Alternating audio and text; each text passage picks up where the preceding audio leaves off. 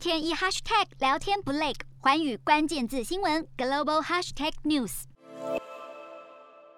一枚飞弹就从火车发射而出。北韩证实，前一天两枚由火车搭载的短程飞弹都命中位于日本海的无人岛上标靶。南韩联盟参谋本部研判，这两枚是北韩版的伊斯坎德短程战术飞弹，飞行大约三百至四百公里。巧合的是，位于京畿道的驻韩美军基地韩福瑞营区，距离飞弹发射地同样也是四百多公里。北韩领袖金正恩上回还拿着望远镜从车内望向外头视察北韩声称的极音速飞弹试射，但这次北韩官媒并没有提到金正恩。上次金正恩在车内向官员们谆谆教诲时，照片最左边赫然出现金正恩的妹妹金宇正身影，被解读金正恩可能有意扩大金宇正的职位地位，让原本南瓜对外宣传事务的他，同时兼掌国防事务。这是北韩这个月来第三度试射飞弹，以及继去年九月十五号在平安南道从铁路列车上公开试射飞弹后，